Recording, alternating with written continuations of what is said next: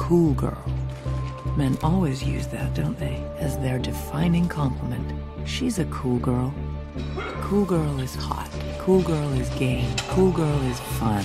Cool girl never gets angry at her man. She only smiles in a chagrin loving manner and then presents her mouth for fucking. Bienvenidos al primer capítulo de Entre Pochoclos. Hola Valen, ¿cómo estás? Hola Cami, ¿bien y vos?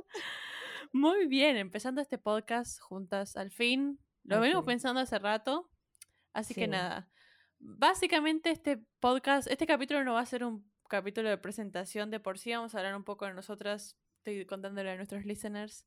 Vamos a hablar bien. tipo un poquito de nosotras ahora, pero más que nada nos vamos a concentrar en las películas y las series de las que vamos a hablar porque a nadie le importan nuestras vidas personales ahora. así que- Totalmente, y si no que pregunten. literal, literal. Así que nada. Hola, yo me llamo Camila para que reconozcan mi voz. Es muy raro estar hablando en inglés, enfrente, en español enfrente del micrófono, porque nada, context, y para que de paso me sigan, me tiro el... My Point of View es mi podcast original, que es en inglés, entonces estoy hablando en español y esto es muy bizarro. Así que si ven alguna English word, no es a propósito, sino que me sale sola. ok. Creo que de parte de las dos puede haber un poco de Spanglish en el medio. Siempre. Yo estoy debutando como podcaster, me llamo Valentina.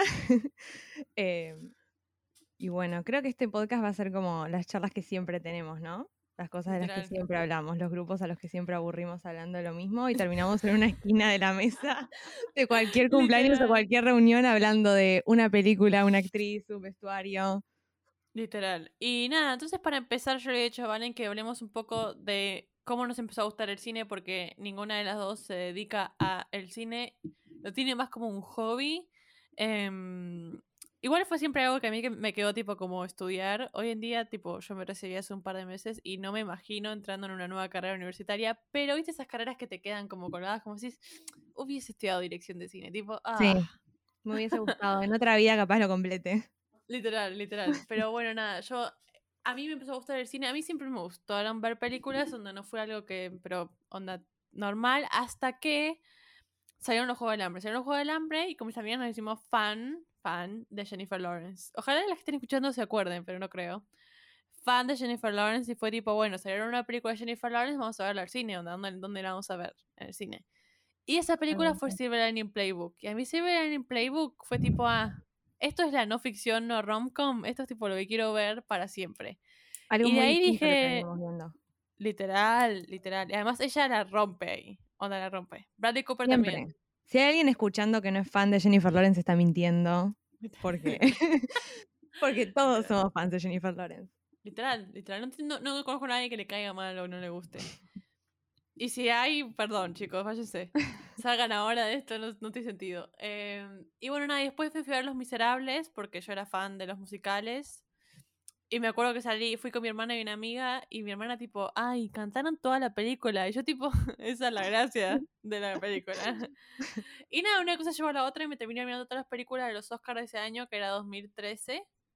Entonces miré los Oscars y te terminaron los Oscars y fue tipo, bueno, let's do it again, tipo, de vuelta. Y ahí me convertí fan del cine y abrí mis horizontes, si se puede decir así, entre comillas, a películas que no eran comedias románticas barra High School Musical, ¿entendés? Tipo Disney, donde me abrí a ver películas distintas y películas que ponerle te tiro un X.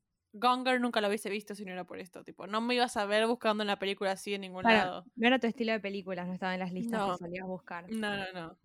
Y nada, así estoy hoy acá con un podcast de cine.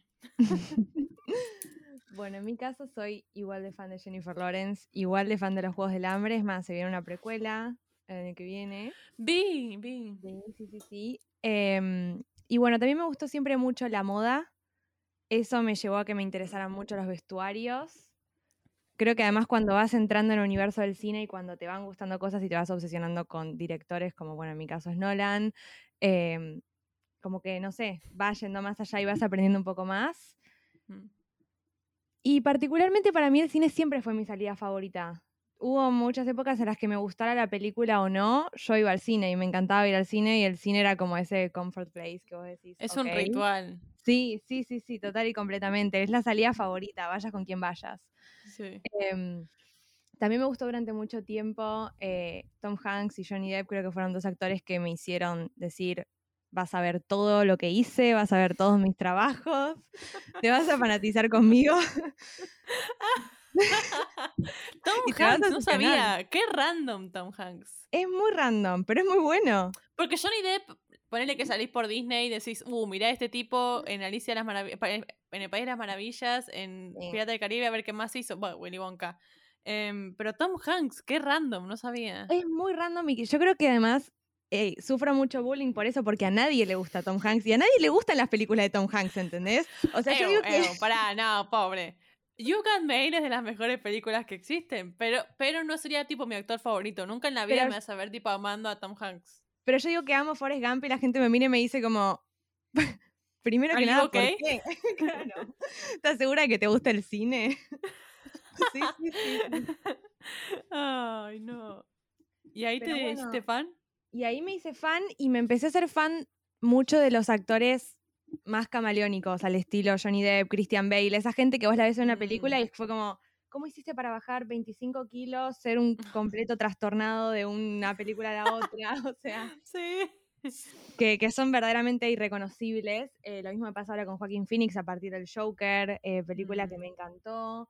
Pero sí, más o menos fue eso, fue, fue la moda y fueron los actores los que me fueron llevando a eso. Y después, bueno, al igual que Cami, empezar a decir todos los años, miro los Oscars, que bueno, hoy en día tenemos nuestras opiniones. Ya Hoy en día vamos a, hacer, vamos a hacer un episodio solo criticando a la academia para que nos cancelen directamente. Si algún día queríamos ir a los Oscar en el futuro, tipo en 10 años, no va a pasar. Que nadie nos invite, no nos importa. Ups, la academia, ups. Pero bueno, usar eso también como, como guía y, y seguir viendo, digamos, el resto de las películas. Es que era eso, los Oscar para mí eran como una cartelera. Sí, de, re. bueno, tengo que ver esto, porque si no, como te digo, nunca hubiese visto Gonger, Still Alice, tipo las películas de este año, tipo, ni chance. Em, y nada, era como una guía de decir, bueno, tengo que ver esto, aunque no lo hago Re. hace dos años. Y además eran tan distintas que yo creo que lo que a- Mm. le pasa a la mayoría de las personas que les gusta el cine y hasta a los que no, el cine te ayuda a conectar con las emociones y con lo que te está pasando. Que es lo que nos pasa un poco con Gone Girl y ya nos van a escuchar. Es como que vos agarrás eso y decís, ok, pero yo soy así y a mí me está pasando esto. Es la típica, es una película para llorar o es una película para reírte. Y el cine, al igual que las carteleras en su momento, ahora ya no tanto, eh, tenían como esa mística de, de ir cambiando mucho los géneros. Sí, y además para mí es lo que vos decías antes. Es para mí el cine era el comfort ritual, onda, como me pasa con las series, que después probablemente hablemos de una serie más adelante, pero es, eh, me quiero, tipo, estoy de mal humor, no sé qué hacer, bueno, voy a ver una película de los Oscars, total, tipo, es la lista, la tengo que terminar antes de tal fecha, me la miro, ya fue. Y es tipo, me inmerso en el mundo de Gone Girl, Sí. Fincher, y es tipo, ah, me chupo un huevo, tipo, todo lo que esté pasando antes. Estoy en esta ahora. ¿Qué es lo que nos pasaba antes para mí también con los libros? Mm. Es ese momento, y más hoy en día que capaz estás todo el día inmerso en mirar el celular y en esa ansiedad permanente de estar en redes o lo que sea, y es como que vos llegas al cine y dejas el celular. Vos agarras un libro y dejas el celular y te conectas con otra cosa y estás en otro momento y tu atención está focalizada ahí. Literal. Y comes algo rico y ya nada más te importa. literal, literal. Y si agarras el celular en una película, eh, Es alerta. Es, Es Porque fuiste a ver Dune. es porque estabas viendo. Y ni siquiera Timothy Chalamet hizo que vos quieras ver la película. No lo puedo creer todavía. Nadie. Fueron dos horas y media de él y yo me aburrí. No puedo creerlo. Bueno, Los únicos que lo pueden creer es la academia. Literal. Literal. Bueno. Em, este es nuestro primer episodio, ya hablamos por bastante tiempo. eh, y vamos a hablar de Gone Girl de Fincher, como ya hemos hecho tipo spoiler alert. Te- deberíamos decir por qué, pero no hay un por qué. Tipo, es, me acuerdo que yo, no sé si fue una vez que nos juntamos o algo, yo te miré y te dije, tipo, ¿viste Girl? Y vos, tipo, sí, y nadie la ha visto. Tipo, yo le pregunto, en nuestro grupo de amigas de ayer, ponen que nos juntábamos ayer, spoiler alert, em, nadie la vio, creo. No, seguramente que no. No, ya las personas que les mí, dije, arrancamos con esto, nadie lo había visto. Literal, es un montón que nadie la haya visto. Para mí es un peliculón y es tipo, el tema es que no estuvo nominada para los Oscars. Tipo, empieza ahí el tema. Y sí, porque ahí medio como que la van pisoteando. Entonces, como no tuvo ninguna nominación, tipo quedó en el olvido. Pero Gone Girl, básicamente, para que sepan todos, se llama Perdida en español y la pueden ver en Netflix. Clave. Clave que Netflix. Netflix está en la ruina, Apúrense Pero- a ver Gone Girl porque no sé hasta cuándo la habrán comprado. Sí. Pero vayan a ver Gone Girl ahora. Em, y nada, eso. em, ¿Querés que dé una breve descripción de la peli o la querés dar vos? Me da igual. De, adelante. Yo literalmente la escribí porque si no me la iba a olvidar. Porque el tema de Gone Girl es esas películas que si no te planeas la sinopsis, puedes decir el final. Totalmente. Y otra cosa también para agregar de Gone Girl es que nadie la vio y es una película que yo le recomendaría literalmente a cualquiera. O sea, ¿te gusta A el mi abuela se la recomendé el otro día. Sí, sí, o sea, a tu abuela, a tu amiga, eh, a cualquier persona le recomendarías Gone Girl. O sea, es una película completamente hipnótica. Y, y, anuncio a todos los hombres que están escuchando esto, miren Girl. Ahora, vayan Y ahora, no salgan de escuchen acá, este podcast. salgan de este podcast y vayan a ver Girl, y después si quieren vuelven. Pero Y tomen nota. Sí, tomen nota, tomen nota. Porque hoy la estaba volviendo a ver para, para el episodio y fue tipo, necesito sentarme al lado de un hombre y ver qué piensa, tipo ver las caras que hace, no siquiera qué piensa, ver las caras que hace mientras está esta película. I really need to know. Y tipo, cuidado con lo que vas a opinar cuando termine la película de Amy Dune. Literal, literal, literal. Cuidado con lo que vas a decir porque pueden pasar cosas.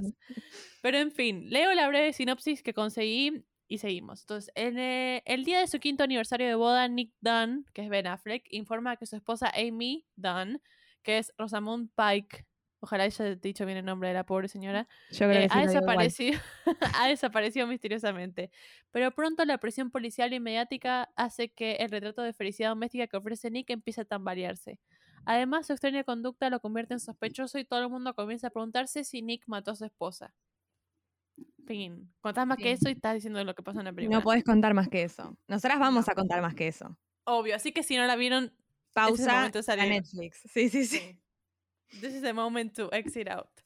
Em, pero bueno, nada, no sé por dónde empezar exactamente, así que Yo empezaría en que cuando arranca la película y arrancan los saltos temporales, vos decís, esto es una gran historia de amor de dos personas hermosas que se conocen en una fiesta y se van a amar para toda la vida. literal, literal. em, además, eh, está muy bien hecho la ambientación. Igual para mí la primera escena que es ella, él acariciándole el pelo a ella y ella mirando para arriba y él dice, mm, no me acuerdo, no me acuerdo las palabras exactas, pero él dice tipo, cuando pienso en mi esposa, qué sé yo, le quiero como romper la cabeza, una cosa así de esas.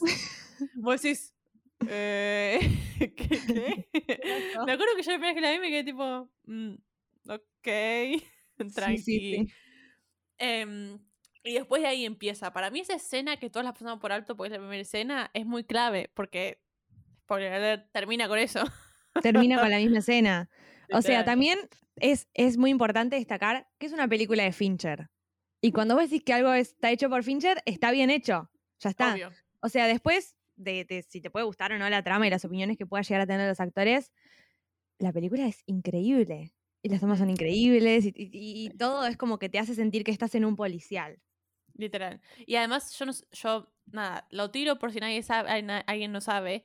Fincher hizo muchas películas, muchas grosas, pero la que a mí más me gustó después de esta es eh, The Social Network, o sea, la de Ok. Facebook. La de Facebook. A mí me gusta mucho Seven, creo. Y la de Facebook hace los mismos saltos temporales, si no sé si te acordás. Para adelante y para atrás. O sea, están en el juicio y van. Deberíamos hacer un capítulo de Social Network. Tab. Em, pero mm, va adelante para atrás y en ese salto de adelante para atrás te inmers, te, te mete en la película. Que de Gone Girl, en las primeras partes, cuando te muestran la historia de amor de ellos, vas para atrás y para adelante. Y para mí es clave eso, porque te mete mucho más en la película. A veces cuando la película no va para atrás y solo te cuenta qué pasó antes, no estás tan tipo familiarizado con la historia, ¿se entiende?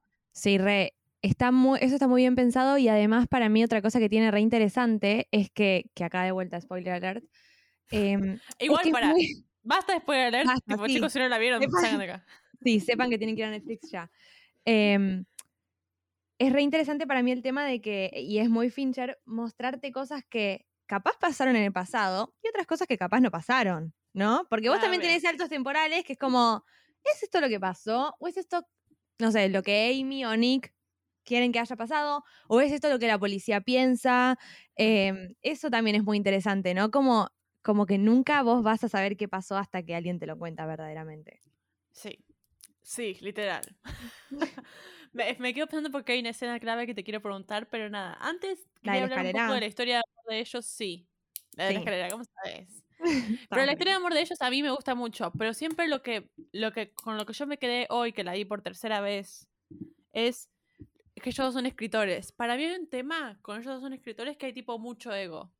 Muchísimo. Mucho ego, y no solo mucho ego, sino como mucha envidia, porque cuando tienen la misma línea de trabajo es, ah, bueno, ella le consiguió, no pasó, ¿no? Pero ella consigue eh, la firma para el libro, o la, la editora para el libro, y yo no, entonces la odio, o la envidio, o lo que sea. Y para mí eso es clave, tipo, nadie lo tiene en cuenta y es clave. Y es clave para el diario de ella. Ella, si no es escritora, no era eso. Bueno, eso para mí, eh, a eso iba a ir. Hay dos cosas que el desarrollo de personajes es increíble, porque vos desde el primer segundo en el que ellos se conocen y vos ya te das cuenta de que es un mentiroso patológico. Ya cuando ves la primera escena que le dice, cuando dice tipo, yo miento, pero a vos no te voy a mentir. Claro que sí. Salga de ahí. Amy. Pero bueno, vos te das cuenta de que él, él te cuenta, ¿no? Ponele, él escribe revistas para hombres y ella está escribiendo un diario, ¿ok? Listo, Sí. ya está. Eso ya te dijo un montón de cosas de los dos, de cómo ellos van a usar su profesión a lo largo de la película para caracterizarse completamente, Literal. ¿no? Y además, Revistas para hombre. lo odio.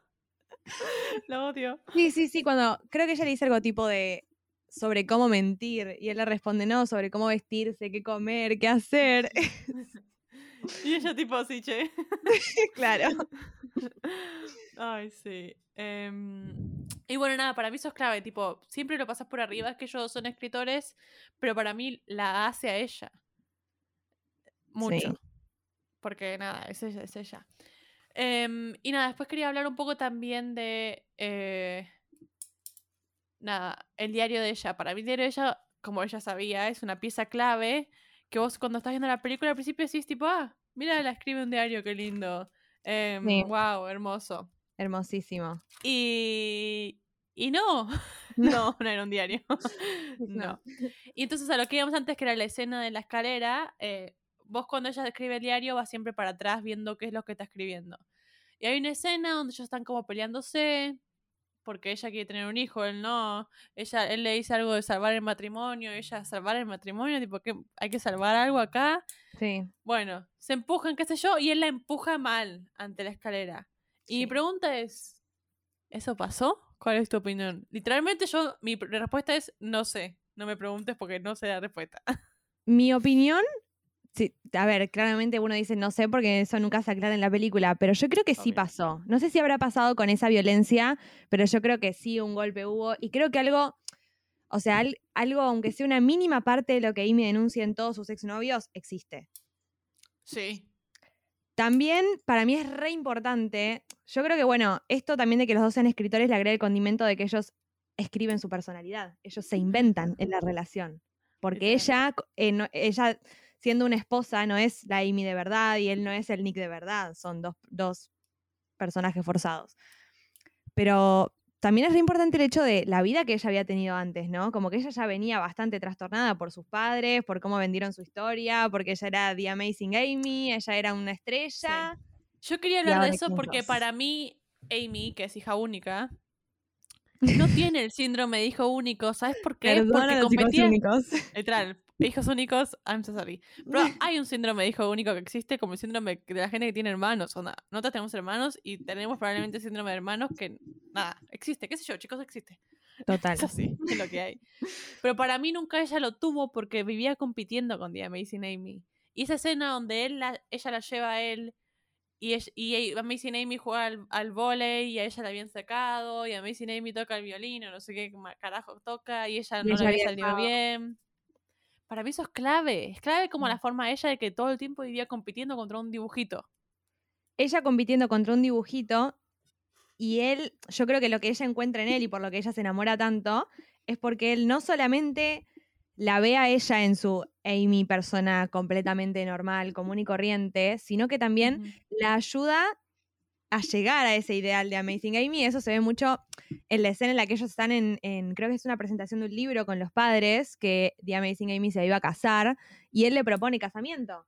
en ese Mm. momento. Entonces vos decís, ok, él también medio que, no sé si decir alimenta el ego, capaz era una forma de acompañar a su esposa, pero medio que le dice, vos, vos competiste contra este personaje, corriste atrás de este personaje toda tu vida, bueno, yo te voy a ayudar a que vos llegues a ser ella, e inclusive mejor, o yo te veo con unos ojos que, no sé, que no, no, no Sí. te ve el resto. Que tus padres no te ven. Hago lo que tus padres no hicieron por vos. Sí. Esa es la forma de ganar tu corazón y después, bueno, hacer cosas. Em, después, para mí, yo le decía a Valen antes de grabar, para mí la película es como un... Va subiendo, va subiendo desde el principio hasta una parte clave que vamos a hablar obviamente, que es el famoso monólogo de la película, y ahí baja.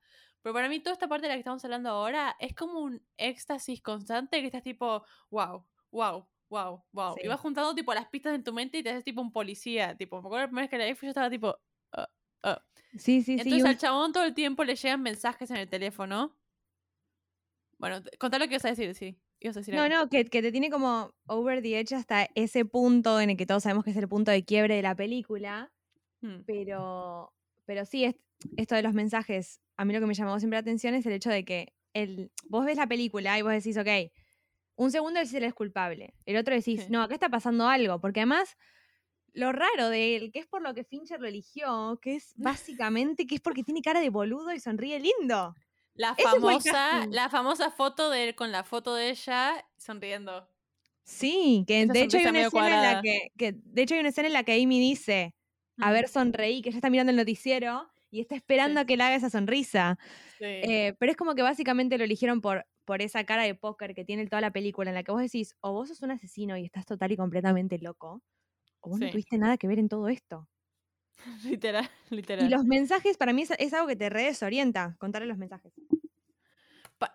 Lo que tiene es que a la chabón le empiezan a llegar mensajes de un número X, como diciendo cuándo nos vemos, o cuándo nos vemos, o si nos vamos a ver, o qué onda. Y vos estás tipo, En un teléfono que, no sé, es un Nokia. sí, es como un burner phone. sí, famoso sí, burner sí. phone. Em, sabemos igual que los hombres no son inteligentes por sí. Porque, a ver, hermano, a ver, a ver. Básicamente, en un momento de la película, para no hacerla larga, te enterás que el estaba teniendo una relación aparte. Porque ni siquiera, era- ni siquiera le estaba engañando más o menos. Era una full on relación aparte porque aparece la piba, que es una estudiante, él estaba haciendo, dando clases en una universidad y la piba Pero es una tampoco estudiante él de estaba universidad. muy enamorado, o sea... No, pero le decía tipo, tell me you love me. Y la famosa que él te iba a decir que quería divorciarse. Y ella tipo, tell me you love me. Ya el y divorcio está al caer, confía en mí, que yo Literal. mañana me divorcio. Literal. Esa fue toda la película. Amo a esa gente. Sí. Esa gente es la mejor gente del mundo, aparentemente. Em, pero para mí acá se muestra el, el casting es muy bueno con ellos dos, pero el casting de M. Rata, y no, no voy a decir el nombre completo del apellido porque no me va a salir. A mí tampoco. M. Rata es de las mejores, tipo el mejor cast. Para mí tiene la misma cara de boluda que tenía que tener, tipo la cara de boluda que pone cuando lo ve a él. Es buenísimo. Y que es como una versión, es completamente distinta a Amy. Es como la antítesis, ¿entendés? Sí, es morocha, tiene más tetas, es más flaquita, es más como, chiquitita, peticita. sí, más típica chica linda hoy en día y Amy era como más, bueno, quiero decir cool girl, pero era como más la chica más cool que como que es tipo linda, distinta, ponerle, suena horrible lo que estoy diciendo, pero se entiende como que Se entiende. M. Rata, que creo que se llama Andy, un nombre así, también le pusieron perfecto el nombre, es la antítesis de Amy Dunn y me parece perfecto. Tiene también para mí que, que creo que es lo que, lo que quieren lograr siempre en las películas, cuando, bueno, hay un hombre que es infiel, como que la otra chica siempre tiene que ser más joven, universitaria, rozando la minoría de edad. Es como llevar al punto en el que esto pueda ser muy ilegal y horrible, y en el que su mujer se quiera morir porque la otra es re linda, ¿entendés? Es como, vamos a hacer que el personaje de Amy la pase horrible. Vamos a contratar, vamos a castear una modelo directamente, Sí, ¿sabes? sí, vamos a hacer una modelo de Victoria's Secret. Vení vos, ¿qué lo Candy, vamos a intentar? Que venga la Victoria's Secret total, seguramente quiere ser actriz, metela acá. Sí.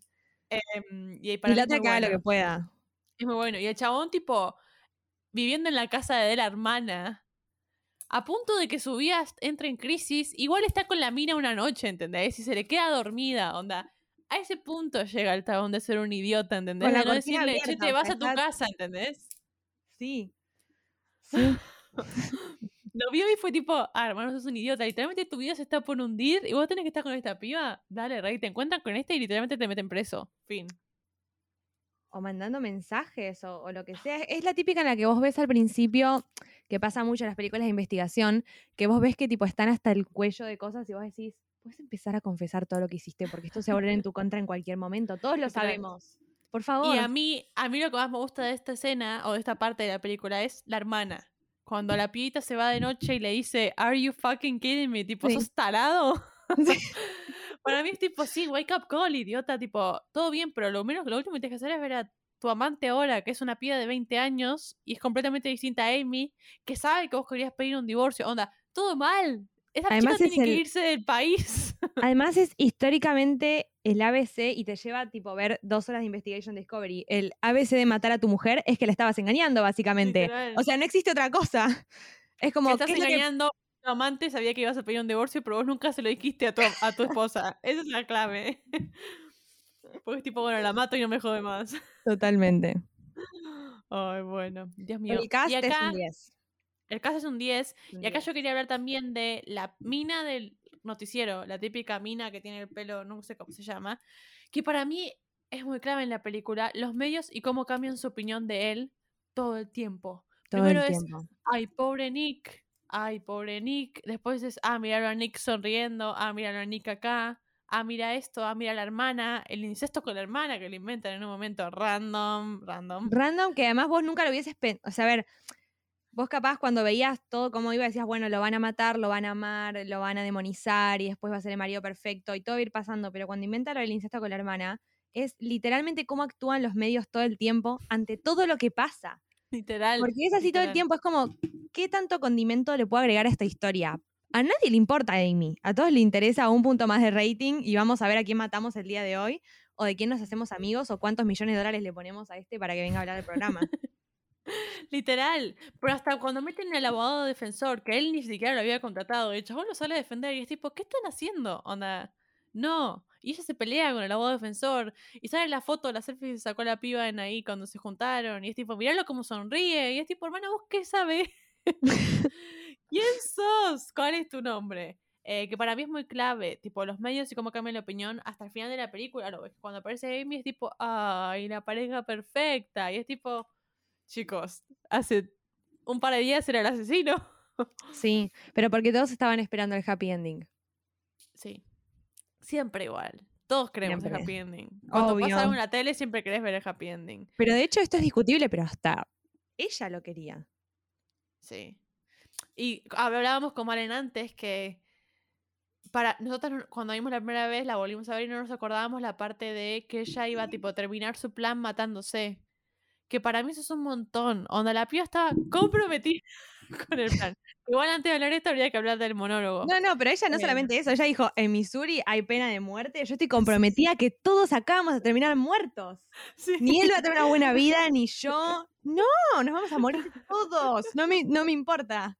Condena social, cárcel, no me alcanza. Muerto lo quiero. Listo, ya está. Sí. Bárbaro. Literal. Go ahead, reina. Aportamos a tu causa, Amy. Dijo, ya está, hasta acá es. Em, bueno, y nada, ahora para mí habría que hablar de monólogo. O sea, la película llega de vuelta a lo que yo, y en mi opinión, es el pic de la película, que es ponerle a la hora y media, y es el monólogo de la Cool Girl. O sea, básicamente, él. No sé cómo es que transi- eh, la transición a esa escena. ¿Qué pasaba antes? No me acuerdo. ¿No te acordás? A partir del monólogo de la cool girl. No, onda, ¿qué pasa antes de la Cool Girl? Le encuentran el diario ella, ¿no? Sí. Esa parte. Le encuentran el Le diálogo y van, encuentran- van pasando las páginas. eh, es cuando, me parece que es cuando arranca como el plan de ella de comprar un arma para Valentine's Day. Sí. Bueno, en realidad, antes de todo vi esto. Antes En febrero la vi en todos lados esa frase. Literal. Y una persona enamorada, tipo, todos Literal. subiendo a Instagram Muerte o nada.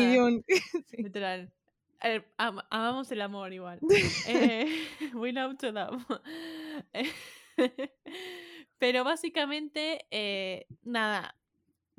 En realidad la película, bueno, igual los que están acá la vieron, pero la película que para mí es clave, la, la parte esta, es cuando va al pasado, lo cuenta desde el punto de vista de Amy en su diario. Sí. Que hasta que vos sabés hasta acá es el diario que ella iba escribiendo en tiempo real, ponele, no, en realidad no era. sí. Em, que para mí la voz en off es clave. Es clave. Es muy clave. Porque hasta es, es clave. Entonces ella empieza a decir que el marido la violentaba, qué sé yo, y que nada, compró un arma para el día de San Valentín porque estaba asustada, whatever. Pero tampoco es muy creíble para mí el, el hecho ese, ¿no? Porque también te pasa que vos ves la película y de vuelta lo ves a él con esa cara de póker y decís. Hay algo ¿Qué acá. vas a hacer, Rey? Sí, ¿Qué es lo que quieres hacer? Literal. Em, y, y nada, en un momento corta y sale ella manejando y abajo dice dos horas después de The Morning of. She disappeared, algo así. Sí. Em, y ahí empieza el famoso monólogo de Cool eh, que para mí es clave y no lo vamos a intentar ni siquiera decirlo acá, donde vayan a escucharlo. Lo van a escuchar cuando empiece el episodio. O sea, si nadie sabe que estaban escuchando cuando empezó el episodio, es la parte eso. monólogo de Cool. Sí, Eso sí. era. Y para mí este es tipo el high de la película. Este es el high, Es- este es el plot twist. Este es lo Es lo mejor que que, le pasa a la describe- película. Es lo que describe el porqué, es lo que describe el hartazgo, es lo que describe lo que ella hace. Y para mí, Amy Dune está muy demonizada en esta. Esto igual es. eh, no sé qué opinas vos, Cami. Yo creo que va a estar de acuerdo, pero. es como. Amy Dune la odian todos y es la mala y la loca simplemente porque es una mujer. Mm, sí. Si un hombre hace esto, no te digo esto, pero en cualquier película que vos hayas visto al hombre como el malo, cuando a vos te muestran tipo el background, cuando vos te muestran la historia de vida que tuvo esa persona y todo lo mucho que sufrió, decís, listo, ojalá los mate a todos, quiero ver violencia en esta película, quiero que se convierta en la peor persona del mundo. Nadie quiere eso con Amy Dune. Literal, literal. Em, y además, un detalle que voy a agregar, que pobre, ¿no? Roseman, la actriz, ella tiene cara de loca. Tiene esa cara de Re. te mato cuando no te das cuenta. tipo, en Sí. un momento te voy a matar. Pero nada, en realidad ella empieza, vos la ves a ella manejando, y para mí cuando la ves manejando es tipo. Y yo solo lo único que quiero es tipo, esas cosas que querés volver a ver por primera vez. Eso que sentís que decís. ¡Wow! Todo falling to place. Literal. Y ahí habla básicamente, antes de hablar de viendo de Cool Girl, ahí habla básicamente que ella planeó todo y se planeaba matar, como para terminar con el plan como mencionábamos antes, y que literalmente los maten a él. Sí. Que lo maten a Em, él y matarse ella. Si ella iba corriendo mes a mes, el post-it que decía Kill myself. Esa chica tiene un ascendente en Capricornio tremendo. Sí, ¿sabes que Sí. sí? Hablemos de la tabla, de la, la birth chart de Amy Dunn. Bueno, em, y nada, para mí Cool Girl, más allá de cómo está armado y cómo te cuenta en realidad que la mina literalmente planeó cómo iba a matar indirectamente a su esposo por haberla cagado, habla mucho de tipo muchas cosas. Tipo, Monarch Cool Girl, tipo, tiene mucho peso en cualquier cosa. Y hoy estás escuchando y viste que ya llegué al punto en el que me lo sé de memoria, la primera parte. Todas. Eh, sí. Que te sentás y decís, sí, tipo el, como el, el compliment oficial del hombre para una chica que sea tipo lo más, es tipo, she's a cool girl. Como, no es tipo Sí. pesada, intensa, soportable. Ella es cool, tipo, tranquilo. Esa es chill ahora se usa también. es Ella como decir, chill. de todas las locas que me crucé, esta está más o menos ok. Sí, Porque yo hago mi vida y está acá. Tipo, yo quiero ver, no sé, jugar a la Play como jugaba Nick todo el día, o comer lo que yo quiero, o yo quiero tipo una mujer que, que se tira al lado mío y haga lo mismo que yo hago, y Mm. que si yo me voy y no aparezco, ok. Em, pero creo que lo importante del monólogo es que te muestra que ella en realidad nunca fue así. Ella intentó ser así para que él la quiera y ella intentó ser así para que el matrimonio funcione. Y es como, yo me convertí en una cool girl. Tipo, hice todo lo que podía hacer en, en mi vida para que vos me quieras, para que la relación funcione, para que, no sé, para caerte bien. Y de buenas a primeras te vas con otra. Más joven y modelo. Más joven y modelo. Fincher se encargó de destruirme. Sí. Sí, Sí, pero no, pero para mí eso es clave porque también hay una parte donde ella está manejando y vos la ves que la piba en un momento dice que a mí me choquea porque quizás también... Para mí, todo lo que te choquea en la película, que te llama la atención, tiene, que ver con mucho de lo personal, ¿no? También, obviamente. Obvio. Pero la parte que más me choquea ponerle del monólogo es cuando ella dice y me mantuvo un talle 2. Para los que no saben, un talle 2 es nada, onda, sos modelo de Victoria's Secret talle 2, literal. Y vos la ves que la piba manejando en el auto, yéndose al motel, come hamburguesa, papitas, se toma la coca con la botella, y vos decís, ni eso pudo hacer. Onda, ni comer en paz. Nada.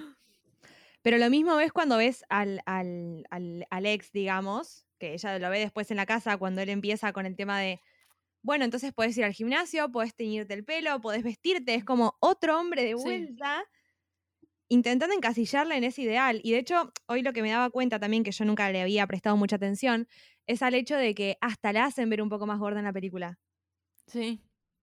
que le Sí. ponen algo, o no sé si, si es su cuerpo o no, no sé, pero como que le ponen algo en- hasta en el maquillaje, creo, como que le hacen ver un poquito más redonda, como diciendo, ok, ella verdaderamente está liberada y no le importa nada, y ella está comiendo las hamburguesas, como dice Cami en el auto, y.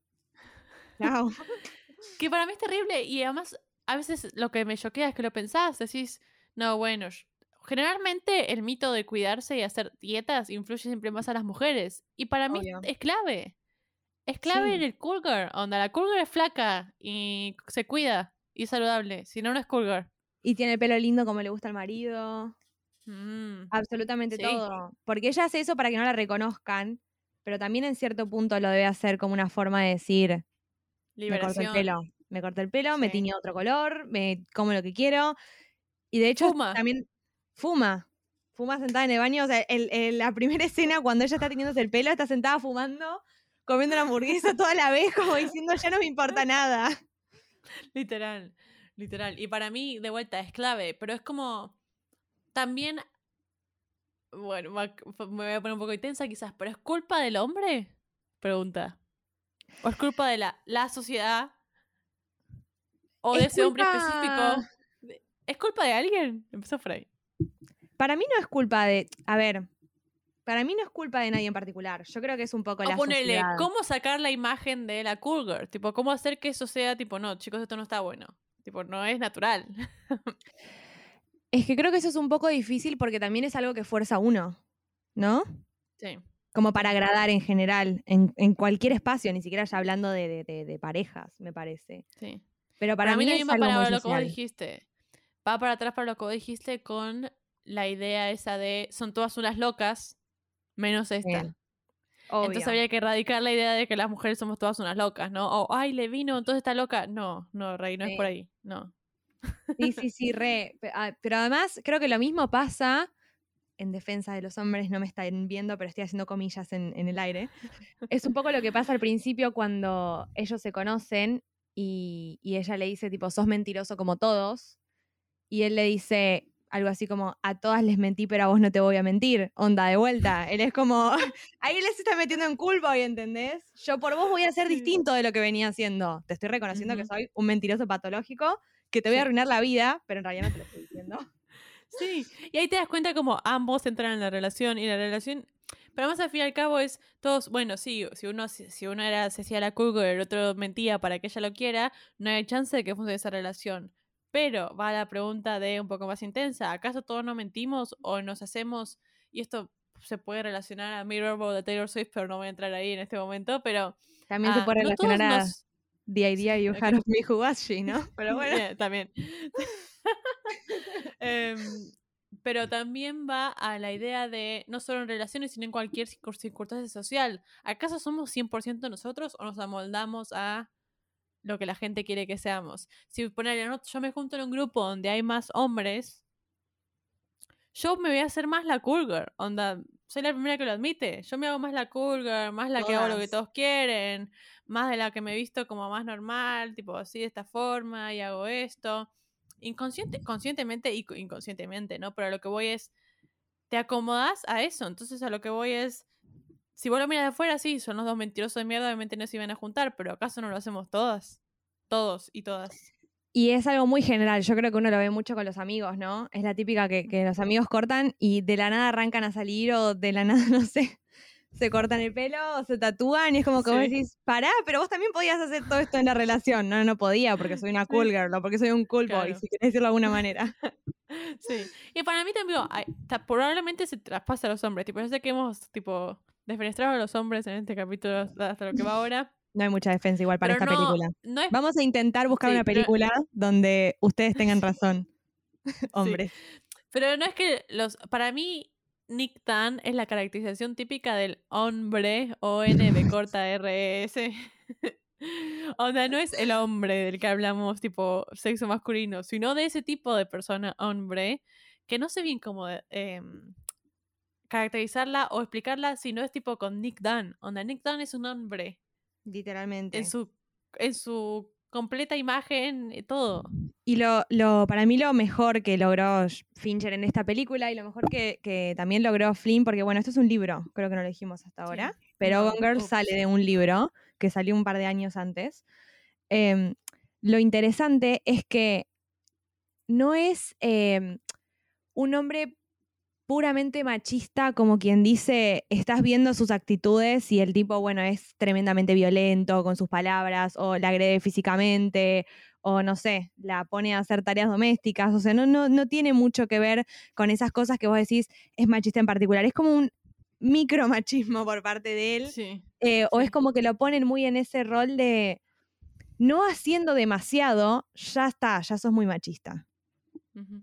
Pero hasta te das cuenta en y yo hoy me quedé en esa escena, porque de vuelta la tenés que ver varias veces para quedarte en distintas escenas, como hay película. Pero en la escena donde ella se sube el, el seguro de vida, donde él literalmente le firma cualquier cosa. Cualquier cosa, sí. pero porque...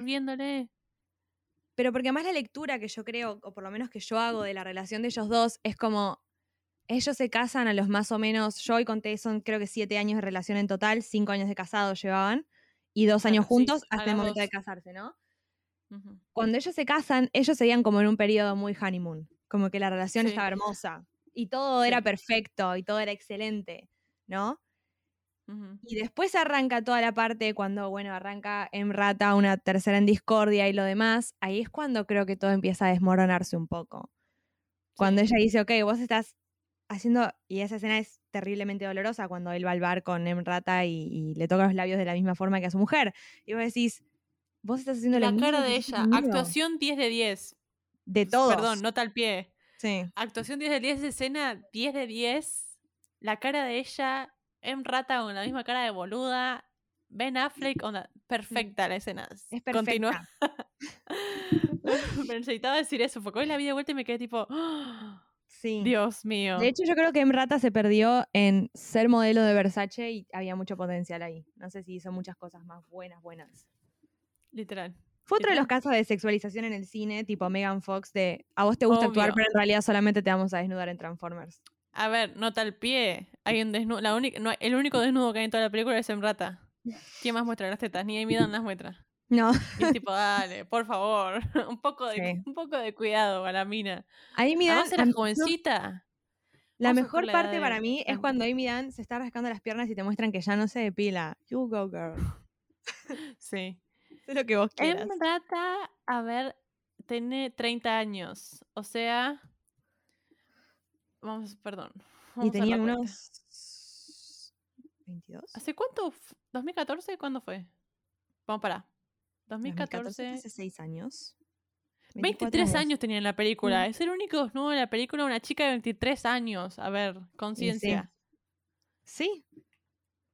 Onda, es un montón. Y es terrible. y te das cuenta también nada. Es un montón. Y eso también es hipermachista, porque, o sea, obviamente, ¿a quién va a ir a buscar Nick? Y a una niña universitaria. Sí. Sí, me ocurren tantas letras de Taylor Swift para esta película. sí. Pero nada, volviendo al monólogo de la Kruger, para mí es la mejor parte de la película y es tipo lo que nos inspiró a hablar de la película y por qué nos gusta la película. Porque la mina no es solo, ah, sí, bueno, quiero que se muera mi marido y ya. No. Hay todo un detrás que de vuelta se mete y todos hemos pasado por esto y de vuelta y además sale la idea de cuándo sos verdaderamente vos sin tener que hacer ninguna parte tuya más cool que la otra, ¿no? Es tipo, en cualquier grupo te estás acomodando, pero em, nada, para mí esos son mis últimos pensamientos de la Culgor de se aplica a todos y en cualquier lugar, pero más a las mujeres, porque para mí las mujeres tenemos más eso de que decíamos antes de todas son las locas, menos vos o la menos loca. Y es la gran frase de, vos no sos como las otras. Y es tipo, yo quiero ser como las otras, no quiero ser distinta. Con el tiempo te das cuenta de que las otras... Las otras tenían razón. Otra cosa para mí súper, súper, súper eh, interesante, o que capaz no se tiene tanto en cuenta, es que para mí el monólogo de la Cool Girl, obviamente está apuntado a la relación de ellos y a su matrimonio y a cómo me cansé de pretender ser una Cool Girl para agradarte o ser una esposa que vos elijas. Pero yo creo que también cuando te cuentan todo lo de Amazing Amy, es un ella, ella, es una personalidad que estaba por explotar. Ella no Sí. solamente sufrió a su marido, ella sufrió, más allá de la infidelidad, sufrió toda su vida intentar ser alguien o intentar agradar de alguna forma cuando ella nunca estuvo cómoda con que sus papás lucraran con su niñez.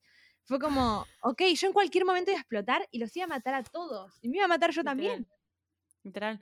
Pero además, hasta creo que el número de teléfono en la página donde vos podías buscar información de Amy Dunn era algo de Amazing Amy. Y era Sí. tipo, basta, por favor. Y para mí también eso es clave, onda va con lo que es ella y el personaje. Y ahí es donde todos siempre decimos, vale, yo siempre decimos que Amy Dunn somos todas, porque de todas sentimos la presión de la cool girl en cualquier situación. Todas. Más allá de que ninguna va a planear que el marido se muera de la forma que lo hizo Amy Dunn, hay gente que lo toma tipo muy literal y estoy avisándoles, no Sí. lo tomen tan literal la frase esa. Claro, ay, vos querés casarte Pero- para matar a tu marido, ¿no? No. Sí, pero probablemente esta película se llame, este capítulo se llame Gonger, dos puntos, todas somos Amy Dunn. Yo creo que deberíamos ya anotar ese nombre. Lo voy a anotar ahora. Y algo que Eh, vemos, que para sí. mí va linkeado mucho con, con lo que hablábamos al principio de que ambos son escritores, es cómo ella, en una escena, se está leyendo todos los libros para intentar desarrollar su historia. Ella básicamente lo que hace es escribir su personaje. Ella agarra todas las novelas de asesinatos y dice, ¿qué tengo que hacer? Hacerme amiga de la típica soccer mom que vive en el barrio, que está con los bebés, para que después ella se crea mi amiga porque escuché dos tonterías que me contaba en una charla de café. Y, o sea, cómo ella hace que todo, y todo lo saca de los libros. No es que ella hace una locura. Sí. Nada. Ella está leyendo novelas durante el monólogo de la Cool Girl. Y eso me parece muy powerful, ¿ok? Tipo, yo me voy a escribir a mí misma. Sí, es que literal, y lo hace en el diario. Vos la ves que ella escribe el diario, y ahí cuando nos enteramos que el diario no es actual, sino que lo escribió para esto, y es tipo, wow, onda, esta es la mejor obra de su vida, su nueva versión de ella, Literalmente. y es un montón. Pero bueno, ¿algo más para el monólogo de la Girl? Nada más. Podemos movernos. En fin, resumen, todas somos Amy Dunn. Sigamos. ¿Qué pasa después de esto? Para mí acá la película, si quieren decir, va en bajada, pero como que no entendés qué vas a seguir viendo. Es tipo, pues ya me enteré que esa es ella, se va a matar, onda, wha- wha- what's, what's next? ¿No? Es muy complicado de saber qué es lo que va a pasar después para mí, porque además pasa lo del robo de la plata. Entonces vos decís, ok, Para mí eso es clave, es clave. Alguien vaya a asistir a mi por favor. Literal. Y yo tipo, me voy de viaje ahora y literalmente hay días que sueño con esa escena. Es tipo, No, si se me pasa a mí, me tengo que matar. No, no. El Airbnb no, no nos va a pasar eso. No. no. Pero mm, nada, en fin. eh, para mí, cuando vos llegas a esa parte y le pones pausa, ponele, y ves que falta una hora a la película, te quedas tipo, bueno, ok. En fin, ella es esa amiga de una que está ahí, que esa es Shady, Shady. em, Obvio. Y el novio es más shady que ella y en- básicamente entran un día y se dan cuenta que tiene plata y le roban la plata. Cuando, pero la parte clave es que ella en un momento le dice tipo, no, sí, yo me iba a matar o algo así, pero que no le voy a dar la satisfacción de, de como de que yo deje de existir o algo así. Y ahí te das cuenta del switch mental que hizo ella. Gobon, si querés decir algo de eso. Sí, sí, sí. Ahí te das cuenta, creo que después también, posteriormente, cuando está en ese, no, no sé si es un, un bar o un casino que está viendo los la televisión y la ve al amante del marido vestida como, no sé, como que era una monja la chica al final, sí, en rata. fuera en rata toda tapadita. Sí, La primera vez que la vimos vestida después de esta película. Pero, Pobre Emrata, la queremos, No es algo de ella, sino es algo de la gente que la ha contratado a ella y la ha puesto en esos lugares. La amamos a Emrata. O sea, yo odio cuando hacen eso. Lo odio muchísimo. Odio la sexualización de las actrices que solamente se creen que porque tienen un cuerpo como el que le gusta consumir a los varones o a la sociedad, entonces las vamos a desnudar y solamente van a servir para eso. No, no estamos a favor de eso. No. Literal. Si necesitas un nuevo agente, nos llamas. Llamas Em. Em, pero nada, básicamente le roban la plata y la mina queda en cero. Que es clave. Y ahí es cuando lo llama a Neil Patrick Harris, que el personaje se llama. Mm, no recuerdo en este momento, podríamos Qué buena buscar. pregunta. Sí. Voy a buscar mientras. Es el actor de How I Met Your Mother. Sí. Es muy Y para mí es clave que ambas. No nos, Desi se llama. Ok. Que ambas hablando antes de esto no nos habíamos dado cuenta lo loco que estaba el tipo. Sí, vos nunca te das cuenta. Vos ves que es, es un pobre, una pobre víctima más de Amy Dunn. O sea, vos decís, ok, listo, ya está. Va a sufrir. Pero yo la primera vez que la película fue tipo, no, este tipo no está, no, tipo, no me di cuenta y la volví a ver hace poco para, este, para esta ocasión y fue tipo, ah, este tipo es un loco de mierda. Onda, está obsesionado con Amy Dunn al punto en el que es una enfermedad mental. Está recontra obsesionado con Amy Dunn. Es, es tremendo. Pero además Sí. es, es lo que decíamos antes. Otra persona más que intenta transformarla, tipo. Obsesionado con una con una Amy Dunn específica, con Amy Dunn Cougar. Obvio. No con Amy Dunn, lo que Es es, que ella. todos están obsesionados con eso, porque ya nadie la quiere, ya dejó de ser la, la Bing Wife cuando básicamente dice ya no voy a ser más como ustedes quieren que sea. Pero cuando le lleva la tintura, la ropa, que la viste así y vos la ves con un pijama de seda a la mañana y vos decís, ¿por qué? ¿Por qué ponete un buzo Sí. si tenés ganas? No te tiñas el pelo, no es necesario, no te depiles. Tengo una pregunta para hacerte de esta parte. ¿Vos pensabas Uh. que ella en algún momento se iba a escapar y iba a volver con el marido? ¿En esto lo tenía todo planeado? ¿O no? O cuando se dio cuenta que el chabón estaba literalmente loco, fue tipo, ah, de esto tengo que salir ya y la única forma es volver a mi marido pelotudo que es mejor que este loco que me deja encerrada. No, yo creo que cuando, yo verdaderamente creo que cuando ella hace el switch mental de no me voy a matar, ya a partir de ahí, para mí su pensamiento es volver con Nick. Mm, me ah, Porque- me gusta eso. Para mí es eso, o sea, ella dice, yo no, no, no solamente no me voy a matar, sino que lo puse en una situación tan mala a él en el que o él va a la cárcel o él tiene que ser mi marido. No le queda otra, porque si no yo lo hundo.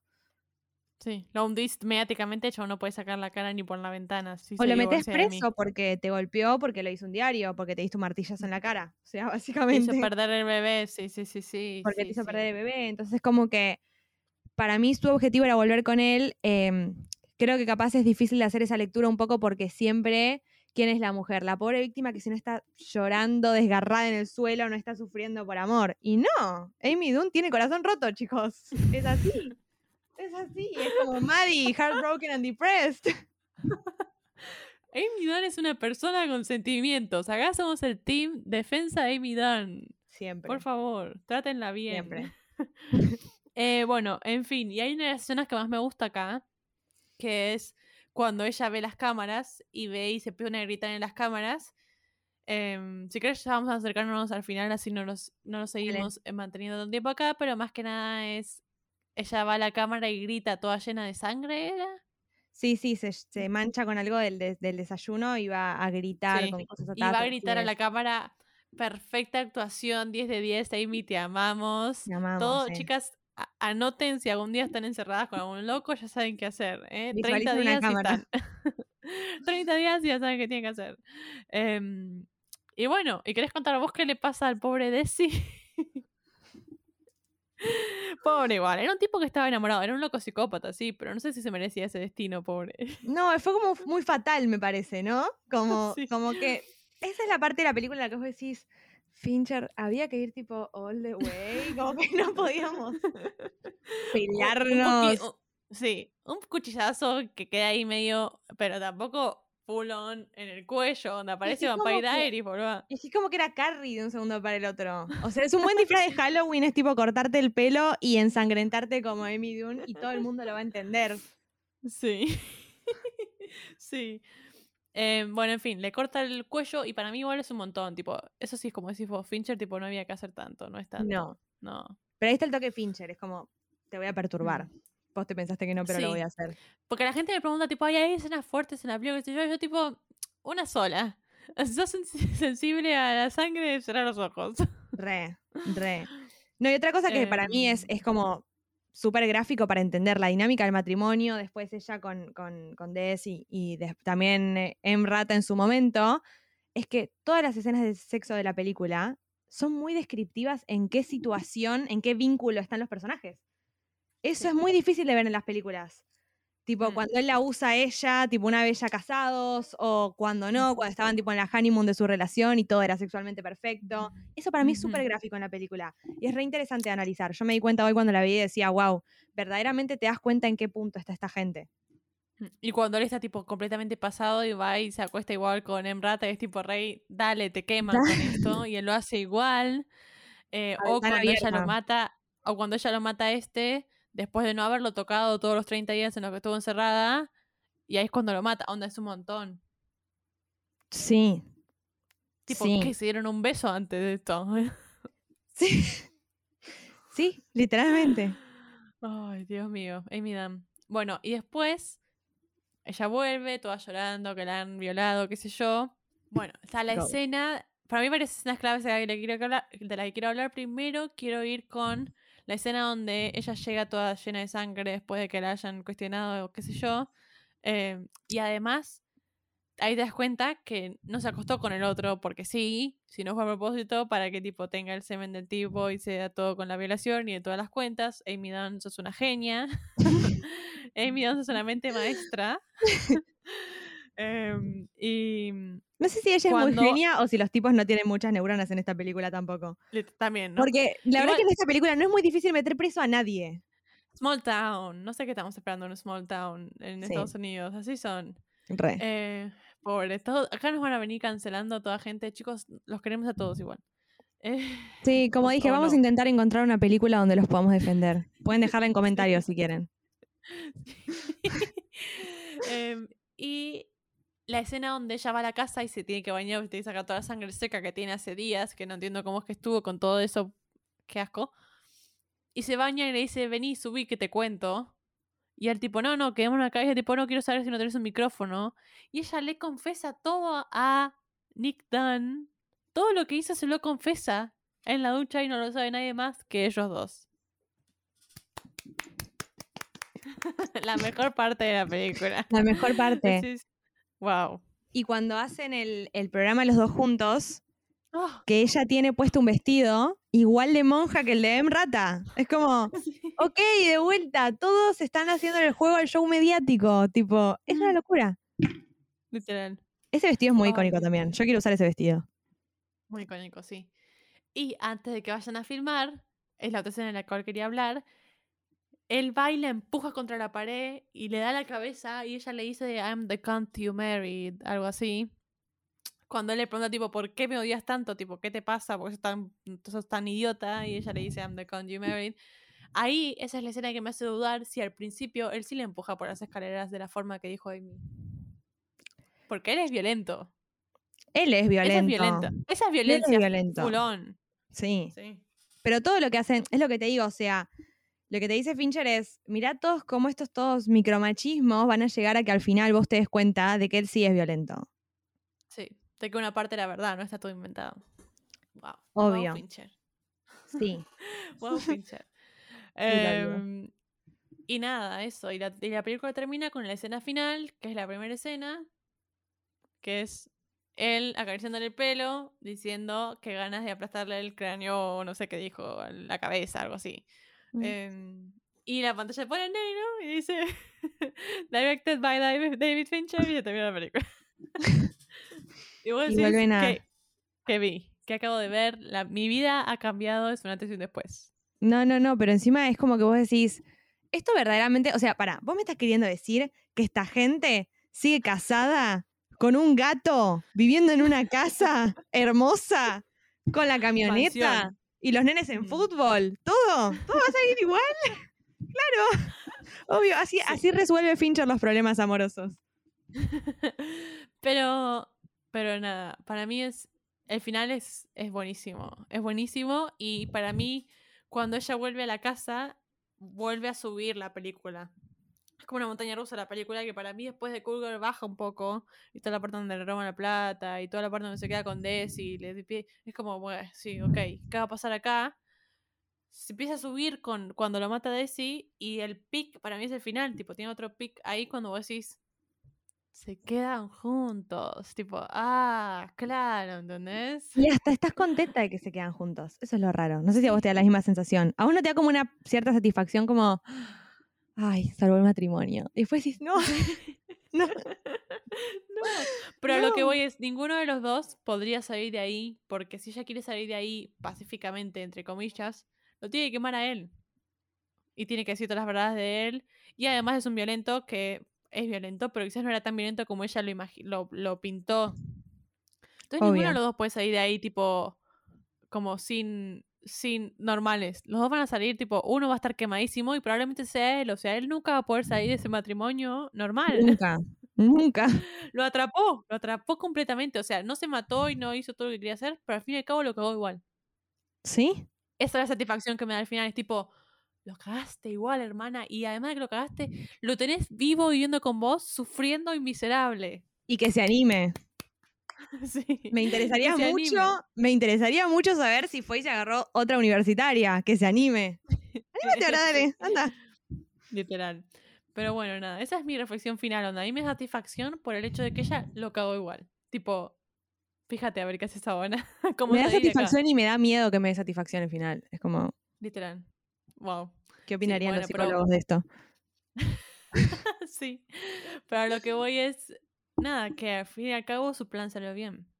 ¿Cuáles son tus reflexiones finales? No sé si compartís o no. Comparto total y completamente. O sea, el plan salió de la mejor forma en la que podía salir. Ella es como la dueña de la vida de ambos ahora, en cierto punto. Porque además todos saben que, va- que van a creerles, porque ella se encargó de que en el diario digan, él es esto, esto y el otro. Le creo mucho. Y ahora van a tener que tener un hijo. Fincher, si quieres sacar una segunda parte, una miniserie, porque van a tener que tener hijos, todo, o sea, absolutamente todo, y adoptar un segundo gato, todo va a tener que ser. Sí. Ay, Dios mío, qué satisfacción. Bueno, hemos llegado al final del primer episodio. Qué Qué emoción. Em, y como todos los episodios, como este podcast se llama Entre Pochoclos, vamos a terminar tipo puntuando del 1 al 10 cuántos pochoclos le damos a esta película. Y estas son cosas que no hemos compartido la una con la otra después. Así que, ¿querés empezar vos? Después lo digo yo. Yo le doy nueve. Yo verdaderamente doy la amo y le doy nueve. 8. Pero por el simple hecho de que tiene unas lows que a veces son muy lows y tiene unas high que son muy highs, que es la clave de la película. Pero le doy un 8.50, mejor un 8.50. Un Vamos 850, con ok. 50, me gusta más. Las highs son muy highs, pero las lows son muy lows y puede hacer que alguien tipo apague la tele cuando, te- cuando le roban la plata. Es tipo de que aburriste. Tipo, ya está, hermana, si estás jugando al golf, no te vas a matar. Bueno, entonces, tipo, Sí. ¿qué está pasando con esto?